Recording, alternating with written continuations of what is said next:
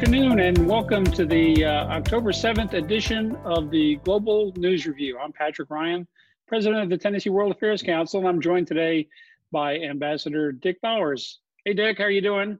Doing fine, Pat. Hope you are the same. Yep, all well here. We're uh, we're without Dr. Breck Walker today, but uh, I, I think Dick, you and I can uh, carry the load here. Well, we'll give it a shot, right? It's a beautiful day outside, so when we finish this, I'm going to go out and play a little bit. But A beautiful day, distance, have a my beautiful day in the a beautiful day in the neighborhood. That's a different show, go. I think. That's uh, one of my favorite guns. All right, well, let's jump right into it. We'll start out with uh, the qu- quiz question. You're going to read topics. I'll, I'll take care of, uh, of Breck's uh, quiz question today. Um, no uh, unusual names to, uh, to pronounce. Uh, the Interior Minister of this country is taking a hard line on asylum seekers uh, arriving illegally, uh, saying that the system is broken. And we'll get the, uh, the question up here for, uh, for everyone to uh, take a look at. Um, so that we're looking for the, that country, and the the interior minister says that uh, the system is broken and the government is uh, under fire. Uh, at the same time, over reports it was reviewing plans to house asylum seekers on idle offshore oil platforms, building floating seawalls, or sending them to detention sites in Moldova or Papua New Guinea.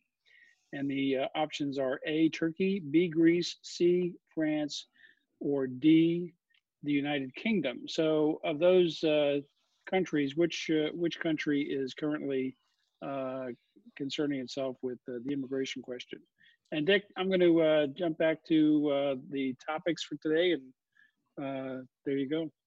Okay, but just for the record, I want you to know I missed that question when I took the quiz. So Ah, Anyway, moving right along, today's topics, uh, October 7, 2020, we've got U.S. commitment in Iraq. We're going to talk a little bit about withdrawal of U.S. troops and what it means and how far down we're going and what happens there. And then QAnon, an American phenomenon, goes global. It is uh, in the social networks in a lot of different countries, kind of create a lot of havoc in a, lot of people's minds. And number three, the Pentagon leaders in COVID. So we've got our high command quarantined. Who's in charge? What's that mean for our nation's security? Those are three Mhm. topics, Pat. all right. So you uh, you've taken the quiz. You're a regular quiz taker. Was that the only one you missed? Uh, I missed one more. I had eight out of 10. So, You know, they oh, I must know have been. the, the, the, the uh, death of uh, a leader in the Middle East, the Kuwaiti emir.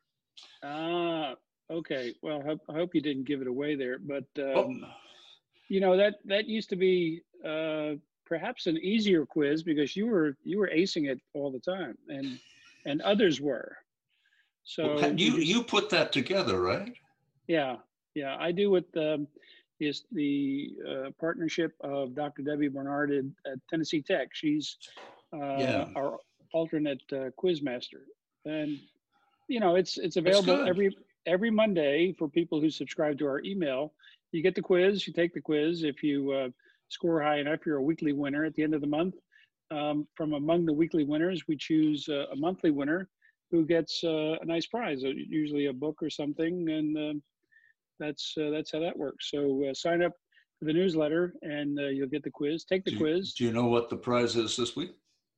Uh, we uh, we just gave away this- a copy of the uh, the book by General Allen. Um, I Okay. think it was called uh, Thinking Ahead. Uh, General Allen is the uh, president of the Brookings Institution, Yeah. and he will be uh, our guest for those who uh, missed the the preview panel. He will be our guest in uh, a little bit on America's Place in the World with uh, Jessica Mathews, and uh, they are speaking on the 15th with uh, Dr. Tom Schwartz, and then we have another uh, America's Place in the World coming up later in the month. But I I won't uh, bog us down with that. We have Well, you know, I just let me let me throw out a attaboy to uh, Tom, Professor Tom Schwartz, uh, in his book on Kissinger, because I, I'm a regular reader of the Christian Science Monitor magazine. Uh, back in the 1960s, I started regularly reading the Christian Science Monitor newspaper because it was the best international newspaper about what's going on in the world. And it evolved into a magazine. And so the magazine's still there and it still has a lot of, uh, it focuses internationally on what's going on in the world. And they had a book review and they talked about Professor Schwartz's book. So gave it good marks. Good, good. Well, it, it's a terrific book uh, about Henry Kissinger. Henry Kissinger, and American Power, uh, a political biography, I think is the full title of it. And, Yeah. and uh, that's available on Amazon.com and the recommended, recommended reading from you and I. So let's uh, jump into uh, what's going on in Iraq, uh, Dick. And um, it's, Oh. Uh, But the U.S. military is drawn down, and uh, they Yeah. they made a statement that they the drawdown from about 5,200 to fewer than 3,000 troops in Iraq, and uh, the Marine General Kenneth McKenzie Jr., who's uh, the head of uh, U.S. Central Command, announced on September 9 that the reduction in U.S. forces in Iraq was expected to be completed by the end of the month, and this reduced footprint. Uh, should allow, according to the military authorities, us to continue advising and assisting our Iraqi partners in rooting out the final remnants of ISIS in Iraq and ensuring its enduring, enduring defeat. So, decision is due to the confidence in the Iraqi security forces' increased capabilities to operate independently, says General McKenzie Jr. So, Well, uh, you, you know, we had um, we had drawn down after the uh, insurgency, and then with ISIS uh, establishing a caliphate and marching on Baghdad, it was necessary to beef up our, our troops there. And I believe the uh, the project was called Operation Inherent Resolve uh, to fight back the uh, uh, the ISIS elements that had taken over large swaths of of uh, Iraq and had uh, threatened the Kurds in the north and and the Yeah. central government in Baghdad, and uh, that's that's been several years of of uh, pretty intense fighting in, in across Iraq and Syria. So now the the drawdown is is tied to that. Um, but we're also concerned about the the relationship between Iraq and Iran and uh, the attacks that uh, have been taking place against uh, American forces at uh, at various bases around the country.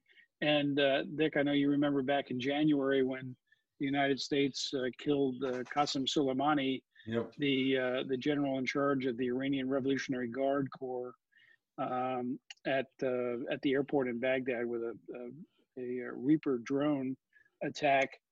Uh, that resulted in Iran firing uh, long-range, uh, heavy ballistic missiles against uh, bases in um, in northern Iraq, and uh, we including uh, Taji, which you had on your map there, right? That's where Yeah. the, the Americans, three three Americans were wounded there, right? And and several and two two were killed, I think. Yeah, that, that was a separate attack. The attack um, on, in January in response to Qasem Soleimani uh, was uh, a, a ballistic missile attack, as opposed to these rocket attacks. How many uh, how many bases do we now have? I, I think we're down to three.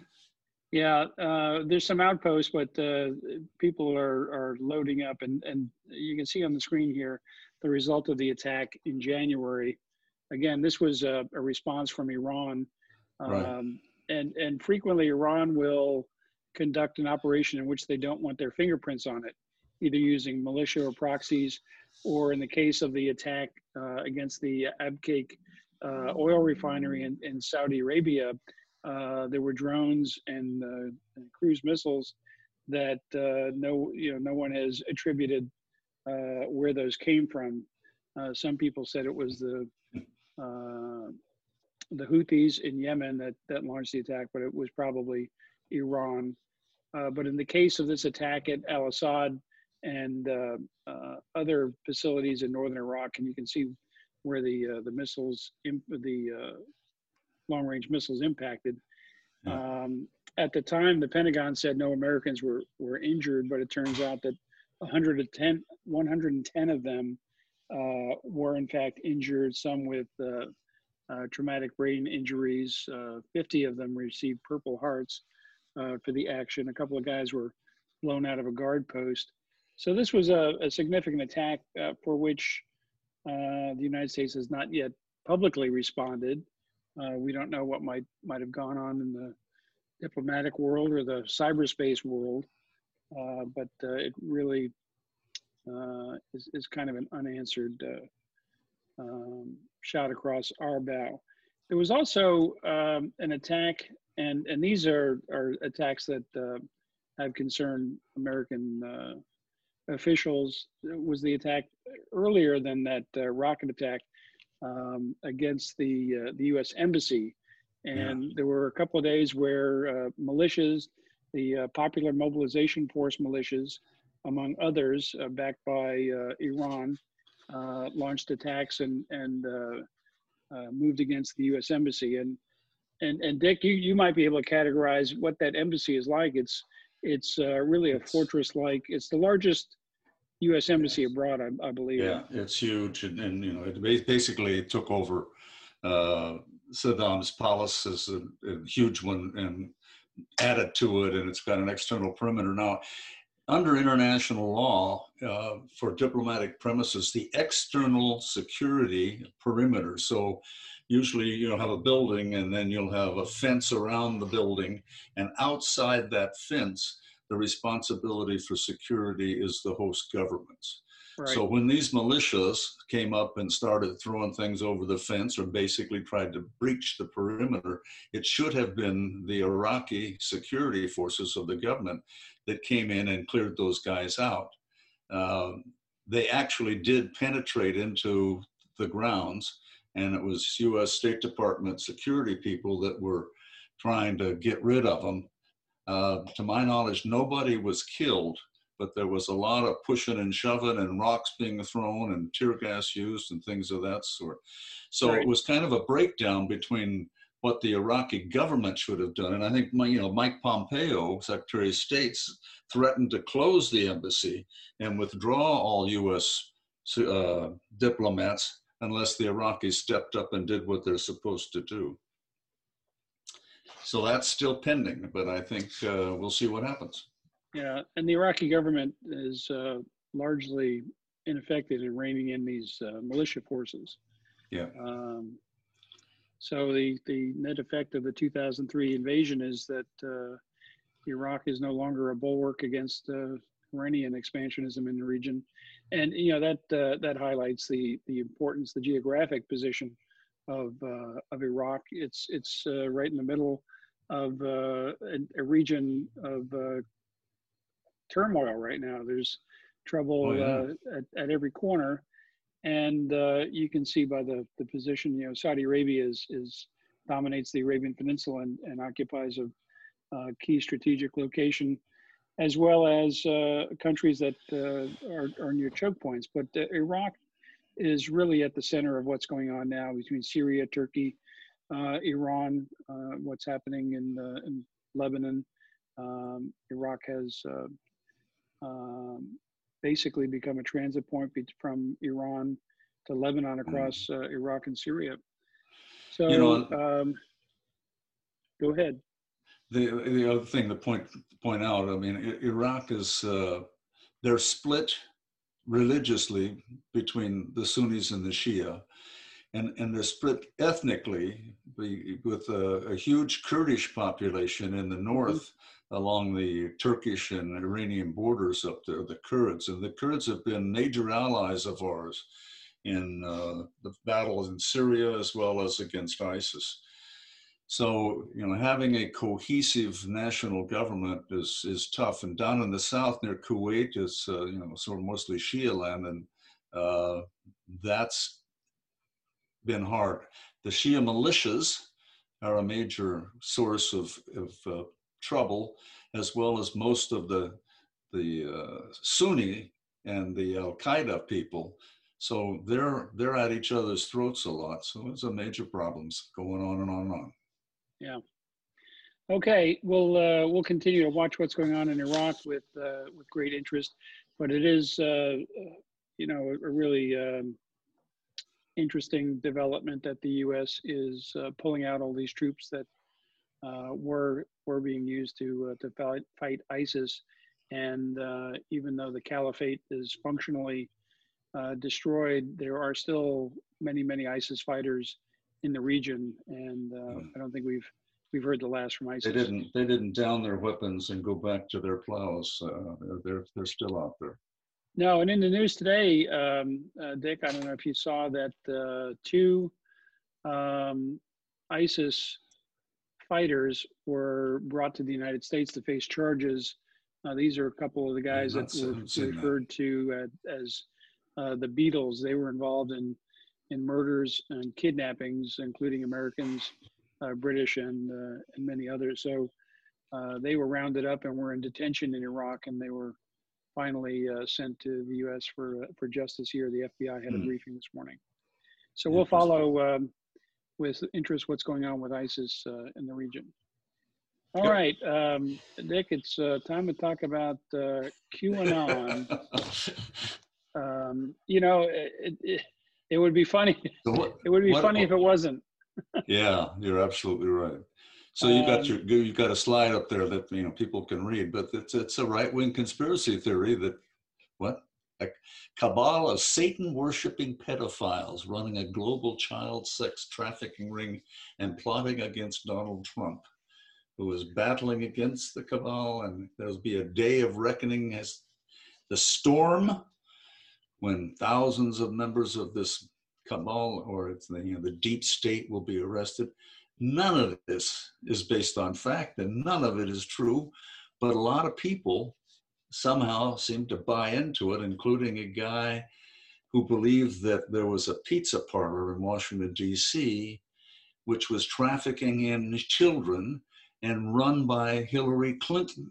And that down in the basement of this pizza parlor, all this was supposed to be going on. And to the point where people have taken up arms and actually killed other people because of some of these theories. It's, it's, it's yeah, that that uh, that PizzaGate thing. Uh, some guy uh, drove to to Washington and showed up armed and uh, shot off a couple of rounds. Nobody got hurt, but uh, that that was really the first public notice of, of this uh, QAnon group. And you know, you you we're not going to spend a lot of time on this, but the the news peg this week is that uh, there are several stories. Um, CNN had a, a report. Uh, there's also a, a good uh, report, a good uh, account in the Bangkok Post uh, today. Uh, QAnon conspiracies go global in pandemic perfect storm. And it, it talks about the influence um, largely over social media, largely over Facebook. And Facebook, according to the CNN article, is is working mightily to remove some of these groups uh, but uh, they're in the hundreds of thousands in these uh, QAnon related uh, social media groups. Um, the CNN report also talks about the activity in, uh, in Germany and the QAnon group spreading reports about Angela Merkel be, being a, a, former East German spy and that she's part of this deep state network. Yeah. The, the Bangkok Post report talks about the influence um, at anti-lockdown and anti-mask rallies uh, from Los Angeles to London, Berlin, and Melbourne, with protesters warning without evidence that the pandemic is a conspiracy by a cabal of Satanist pedophiles who control the world. And uh, there, there was a, um, uh, a think tank expert, Mackenzie Hart, in London, who said that in some ways the pandemic has created the perfect storm uh, for conspiracy theories like QAnon to grow. So we just uh, wanted to take note that this is becoming a global phenomenon. Uh, it's it's a destructive uh, uh, virus within uh, our social media and and culture today to spread. And we have we have people in American politics. There's a lady who won the Republican primary in Marjorie, Georgia who Marjorie Taylor Greene is yes. a uh, candidate for the U.S. Congress from Georgia, and um, she's uh, professed to push some of, of these QAnon nonsense QAnon, theories, yeah. right? Yeah, yeah. and um, so it's it's one more area where uh, people need to uh, Yeah, well, people get stuck in because of uh, of the pandemic, and and they're they're spending more time online, and the social media guys have not been taking down these websites nearly fast enough, and especially now overseas. Um, I, I read somewhere about a yacht club in in northern Germany where you know guys have started getting involved in, in these QAnon things and and gotten involved with some far right neo Nazi stuff as well as anti Semitic things. And uh, what's going in people's minds when they're stuck inside and online and scared and looking for simple answers to complex problems is something that uh, is worrisome. Yep. Okay, well, we'll uh, we'll let that story uh, uh, rest and, and move on to uh, to our next piece, which is uh, the important uh, development that a number of leaders in the Pentagon uh, have been uh, connected or, or in, in the presence of someone who was infected with COVID-19. And you can see the list there of some of the senior officers, the chairman of the Joint Chiefs of Staff, a number of the Joint Chiefs, and some of their assistants and so forth, including General Nakasone, who uh, is not just the head of the U.S. Cyber Command, but he's also uh, the director of the National Security Agency and um, uh, a number of, of other uh, senior uh, officers.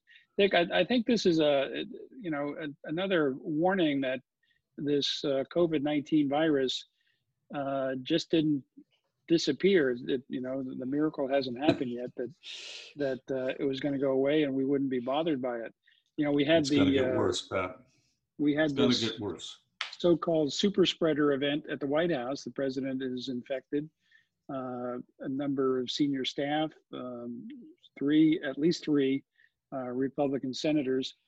Um, you know, early on in the pandemic, we got up to uh, 200,000 deaths in the country without any, uh, you know, other than Tom Hanks early on. There, I don't think there were any notable individuals in society, and, and not comparing uh, celebrities to uh, politicians or members of the administration who were in government. But uh, we really didn't see any uh, infections among people like that until this event at the White House and now at the Pentagon. So it uh, it reminds us that no one is immune from this. But what we wanted to talk about today was a little bit about the the military and people are worried. Well, what does this mean? Are we uh, before you jump to that, let me just say that I, I believe that the, uh, I understand the Coast Guard Public Affairs Director, a guy named Admiral John Hickey, said that the person who, the, the Vice Commandant, Admiral Charles Ray, who tested positive on Monday, which caused the quarantine of the Joint Chiefs of Staff members, uh, this particular admiral attended a Gold Star event at the White House on Sunday September 27. That's one day after the White House held an event in the Rose Garden, which is now being blamed for the explosion of COVID in the White House. So at the time he went to the White House, the day later, uh, the president was already ill, although they hadn't announced it yet. So right. So uh, well, the White the White House is is uh, declining to comment on when the last negative test was for uh, President Trump. So we're not quite sure. But it appears that that event um, at the White House, the announcement of the Supreme Court nominee, was yep. the uh, the principal event that uh, has, has really. So what's it mean? Should we uh, be worried? Our adversary is going to take advantage of us? Are we standing down, or is the U.S. military ready to do its job? Well, I, I think it's uh, it's of concern because the senior leaders are the ones who are uh, really directing what's going on in in, uh, in the military uh, regime. But we're just going to talk a little bit about the National Command Authority and, and how all these pieces fit together. And I think the first thing that I would say, Dick, is that uh, these teams, whether it's the Joint Chiefs of Staff, the uh, the heads of the military departments, uh, you know, Secretary of the Navy and the Air Force and Army and so forth, um, all of these uh, organizations uh, all are are uh, deep and rich with uh, with talent. So if um, uh, someone is uh, moved out of uh, a position temporarily or uh, by illness or whatever, uh, there's a there's a, a, a, really solid team behind them that steps up and, and things continue without interruption. The, the the chairman and the, the joint chiefs who are sidelined are quarantined. They're they're not reported to be ill, so they're they're in contact and uh, they probably have secure communications from their quarantine location and uh, i'm sure that they are staying uh, tapped into what's going on but let's just take a, a quick look at how this works um, functionally from the president uh, command authority if uh, the president wanted to employ military force it goes through the national command authority the nca which consists of the president the secretary of defense and then down to what's called the unified commands, and we'll, we'll talk about that a little bit more. But under the Secretary of Defense, there is also the military departments, uh, the secretaries of each of the services, and the Secretary of the Navy is um, head of both the uh, Navy and the Marine Corps. And those, uh, those officers are responsible for training and equipping uh, their relative, uh, their respective services. Uh, now, on the other side, the, the president also relies on the Joint Chiefs of Staff for military advice from the chairman. And the Joint Chiefs are also responsible for plans and coordination of military operations. Uh, but it's really the, the unified command staffs that uh, conduct operations around the world. They're responsible uh, functionally for uh, the European Command, the Northern Command, Southern Command, Central Command, and Pacific Command. So among those five staffs, um, and the names on the, on that slide, the, the uh, leaders of those commands are, are out of date. But the, uh, the commands are the, uh, the headquarters that are responsible for military operations in their respective parts of the world. Don't we have a space command now, Pat? Uh, space, yeah, Space Force uh, is now a, a separate um, service underneath the Secretary of Defense. Oh. Uh, it's it's not a it's no longer a, a, a functional command. Um, but uh, let me just uh, expand okay. on the geographic commands. For example, U.S. Central Command, which is uh, headquartered at MacDill Air Force Base in Tampa, Florida. Uh, it's the only one of the commands that is not uh, headquartered in its uh, respective region of the world. Central Command is responsible for the Middle East, extending from Southwest Asia, Afghanistan, Pakistan, uh, across Iran and the Arabian Peninsula into the Horn of Africa. Uh, so what that means is that uh, military operations in that region fall underneath that uh, that staff. Uh, likewise, the European Command, uh, Pacific Command, and so forth. the functional commands you see on the screen there are elements underneath the Secretary of Defense that support operations of the unified commands commanders, special operations, Joint Forces Command, Strategic Command, which is the uh, uh, the the staff that uh, handles our uh, deterrent nuclear response, and then Transportation Command, which supports the ge- geographic commands with aviation and maritime assets to move things around. So that's that's really where the, the rubber hits the road. It's it's not so much the, the who Pentagon, does Africa. Uh, Africa, Africa, it's missing from that slide. Good, good call. Uh, since that slide, and I guess I need to find a better slide. Uh, there's a new geographic command called yeah. Africa Command, or AFRICOM, and that's uh, that's based in uh, in Germany. The headquarters are in Germany, but uh, these commands that uh, are based um, outside of their regions have smaller units within the geographic region. For example, Central Command has a forward command base in uh, in Qatar, uh, and you hear a lot of conversation about uh, Qatar and you know our presence there.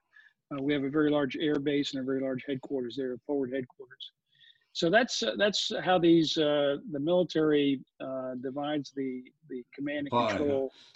As a, as an aside, Pat, when I was in in Bolivia as the U.S. ambassador, we had a had quite a, an extensive relationship with U.S. Southern Command. Right. Uh, because we were using a lot of military personnel to help train up the Bolivian armed forces and the anti-drug forces. Uh, so basically, we created a anti-drug force that could take it to the narcos, and that was uh, heavily involved with Southern Command. A guy named General George Joulwan was the, the guy most of the time, and then Barry McCaffrey, who ended up appearing on TV a lot, took over from him. And it's interesting how the who's in charge when a military unit is in a, a, a particular country. And I, I, uh, I feel I feel a, a, whatever whatever the State Department equivalent of a sea story is, I feel it coming on.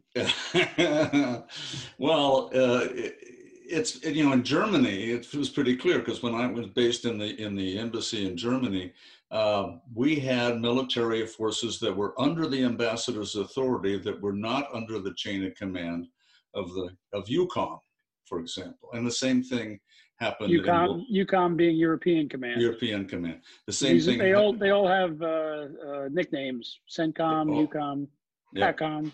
Yeah, and the same thing in Bolivia. So it was, you know, we had a bunch of military people, some of whom their chain of command went back to the general sitting in Panama, where Southcom was located, and some of whom were the responsibility ambassador. So it, it's it's important that we keep all those who's in charge things uh, keep them in their mind and make sure that they work right so you don't get conflicting command uh, ideas. So that's my sea story.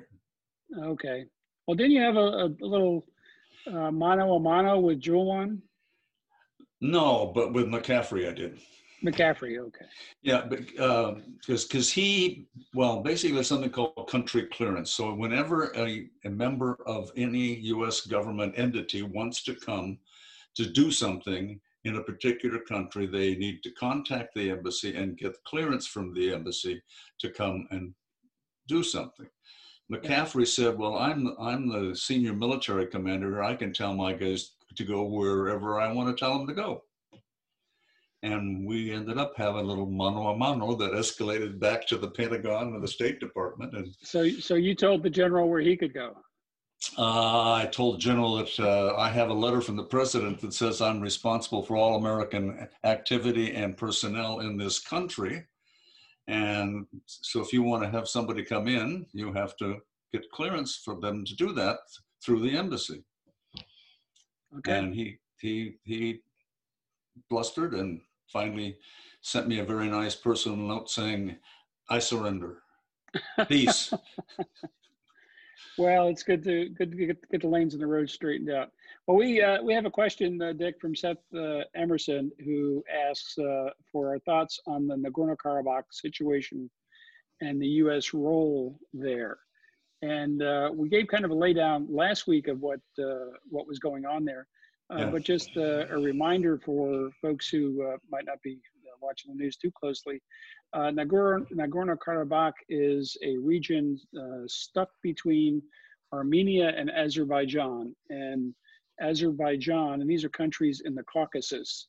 Um, if you if you look at uh, your your map, and there's Turkey, and just above it, uh, off to the northeast is Armenia uh, and Azerbaijan, and stuck in the middle is Nagorno-Karabakh.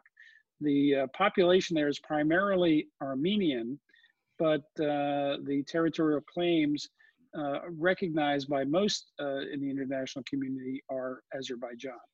So they've uh, they've had battles over the years. Uh, in the 90s, there was uh, probably the most significant uh, combat between the sides, and uh, the Russians uh, helped to calm that down. And then there was the formation of something called the Minsk Group, which included the United States, France, Russia, and a couple of other countries. So right now, the the fighting has escalated. Um, you know, there there has always been some back and forth but we're now seeing artillery barrages and uh, aircraft attacks and tank movements, and uh, it's really a, a, significant escalation in the, uh, the back and forth. It's complicated by relationships with other countries from around the region, especially Turkey, which is aligned with Azerbaijan and uh, appears to be providing military support uh, to Azerbaijan. And there was a report of a uh, Armenian uh, tactical uh, fighter shot down by a Turkish F-16 at the early days of this combat, which is, is basically about 10 days old now. Um, so that uh, that put the fingerprint on Turkey as being directly involved. There are other uh, other countries involved. There are Syrian uh, troops that are going in to fight on the side of the Azerbaijanis as basically mercenaries being called in. Russia has forces in Armenia, but has not yet gotten themselves involved in any of the combat. They they apparently want to maintain some level of diplomatic neutrality as a member of the Minsk group.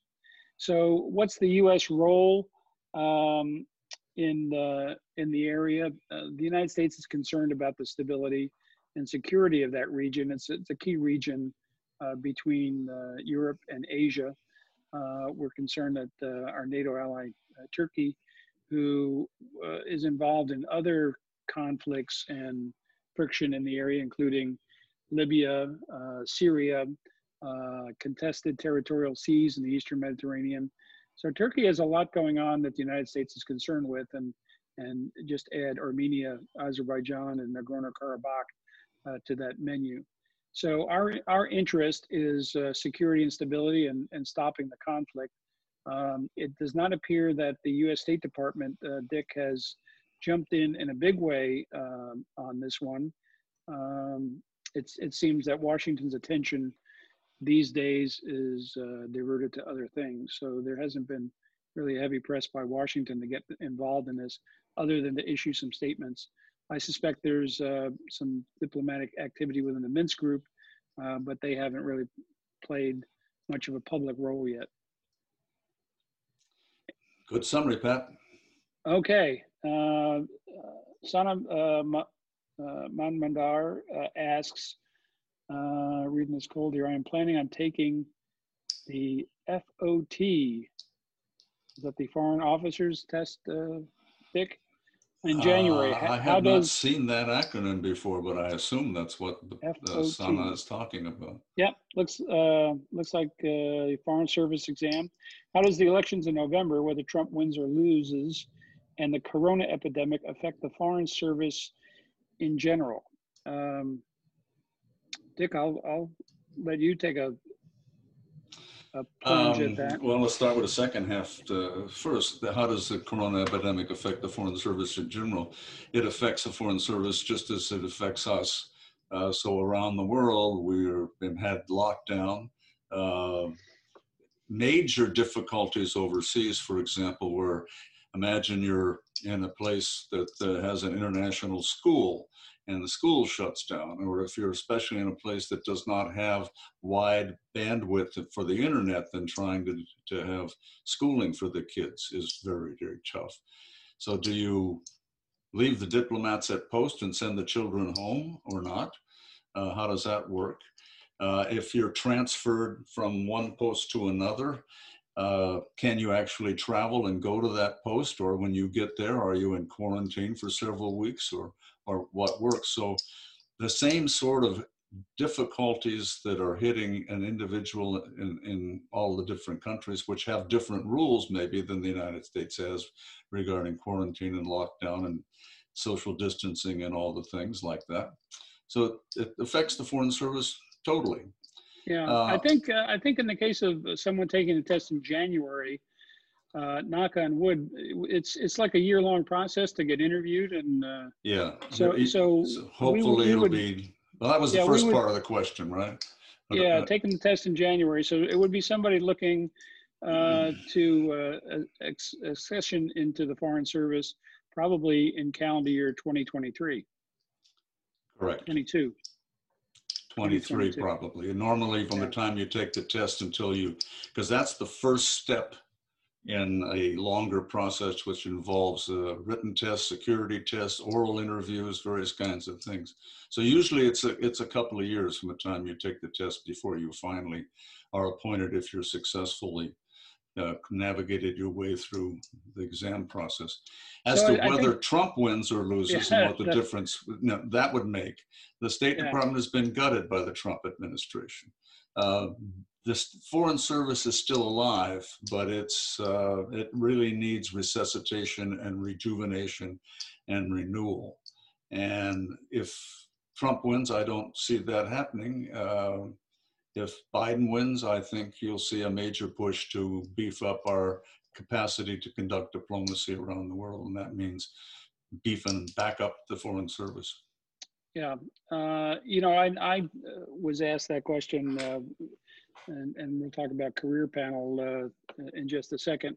But I was asked that question, and, and my analogy was in the uh, in the 1970s after Vietnam, the military was gutted. You know, there was a downsizing. A lot of people were disgruntled and, and left. And the uh, especially the officer corps that came in, the junior officers at that point, some of them had combat experiences. Some of them in the 70s were new to the service. They built back the U.S. military to the point where by 1990, when General Colin Powell was the chairman of the Joint Chiefs of Staff, who was a junior officer in the 70s when the military was uh, was in trouble, um, they they vowed that uh, they were going to fix things, and I, I would think, Dick, that someone going into the Foreign Service in the next couple of years would have um, more of an impact as a junior officer and then uh, probably more likely to move up through the ranks quicker uh, to more more levels of responsibility having seen that the, the state department has been hollowed out to some extent does that, does that I, make sense? I, I, think that's good, except I don't think it's been hollowed out to some extent. It's been hollowed out. Uh, it's a major, major departure of, of, of senior officers and, and, slow intake. It's in the foreign services like the military. You know, you, you got to hire lieutenants today if you want generals 20 years from now. Right. And the same sort of thing. If you want to have you know seasoned ambassadors, you need to get those junior officers in and working and out in the field. So yeah. Good luck on the test. Yeah. If I good, can help you some way, let me know. Uh, yes, please do. And that, that brings us uh, a great uh, segue to tomorrow night. Uh, we will have our uh, fall edition of the International Career Panel. Um, and it's a, it's a regular feature at the World Affairs Council, typically done at Lipscomb University or Belmont in the spring. And uh, last year we added Tennessee Tech as a venue for the World of the uh, International Career Panel but obviously no in-person events uh, these days. So we're doing it virtually, uh, which allows us to reach many more people. Hopefully uh, you'll uh, you'll tune in. We have a terrific panel, uh, six women from various professions, uh, national security, NGOs, business world, and so forth. So join us. we're going to have a one-hour session of remarks from the panelists with Q&A and then uh, breakout rooms where each of the panelists uh, will talk individually with uh, folks who want to know more about their profession. So uh, check that out, Dick. I know you uh, you've been heavily involved in career panels in the past as a State Department guy. Yeah, Susan is, uh, does such a great job. I think it, it's well worth doing, and I think probably it's one of those things that, to a certain extent, the Zoom and the pandemic facilitate more people coming because you don't have to get in a car and drive somewhere. So if you're sitting in Knoxville at UT, you can attend this just like anybody else. And I think that you yeah. guys are planning breakout rooms, right? So a- after people make their presentations, uh, you can go do one-on-one in a breakout room with the with the person of your choice. If you want to know more about, you know, how Apple works overseas versus the State Department versus you know, some other capability, Peace Corps or something, you can go talk to that person. So, so that's tomorrow it. night at uh, 5.30 p.m. Central Time, and we look forward to seeing you there. Uh, Dick, we uh, have not yet uh, done the answer to the quiz. We don't want to uh, miss that important thing. Uh, Breck would would never let us forget if we didn't do that. So uh, the What in the World weekly quiz question. Again, sign up for the newsletter to get this uh, 10 question quiz every Monday morning in your inbox. The Interior Minister of this country is taking a hard line on asylum seekers arriving illegally, saying the system is broken. Meanwhile, the government is under fire over reports it was reviewing plans to house asylum seekers on idle offshore oil platforms, building floating seawalls, or sending them to detention sites in Moldova or Papua New Guinea. And you can see the answer there is D, the United Kingdom. If you got that right, you uh, bested Ambassador Dick Bowers, who You didn't sure get did. it right on the, the quiz yesterday. And you can see on the chart there just quickly uh, the uh, the increase in uh, non-UK born residents uh, in the United Kingdom, and that was really uh, part of the uh, justification um, in, in many minds for for Brexit for the United Kingdom uh, separating from the European. And my, my British friends say, you know, if you need a plumber, you have to speak Polish. Um, well, that that might be close to the truth. In, in many areas, the, uh, the the number of immigrants uh, is, Yeah. is significant there. Okay, Dick. Um, thank you once again, sir, for, for joining in on the Thank you, sir. review. We will be back. Uh, Watch out for that time- QAnon stuff and remember that, uh, you know, Facebook is interested in selling your data, not necessarily in providing you a quality experience.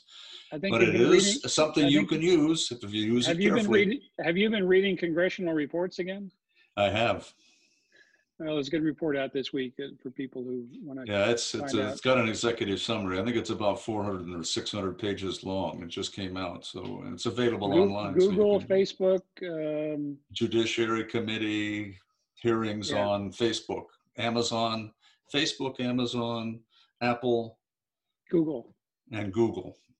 Yeah. And basically, the the the uh, answer is they're all monopolies, and they all we've got to do something about it because they're not playing fair, All right. according to the Judiciary Committee report. Well, we're out of time. Uh, join us again next week, uh, same time on Wednesday afternoon, Global News Review. Uh, Breck Walker, Dr. Breck Walker will be back with us uh, next week, and we will uh, delve into uh, more news. Again, the International Career Panel uh, tomorrow evening, and um, the usual lineup, go to tnwac.org slash calendar uh, to find out exactly what's coming up. We have some great election 2020 uh, programs still to come. The debate watch party on the 22nd. We've got some great speakers for that, and debate bingo, uh, and then a post-debate uh, conversation. So uh, check out all that stuff. And while you're on the website, please sign up as a member of the Tennessee World Affairs Council. That's how we're able to pay our Zoom bill. Uh, Dick, uh, thanks uh, so much. We will uh, talk next A week. pleasure. Have a good week. Okay, take care of yourself.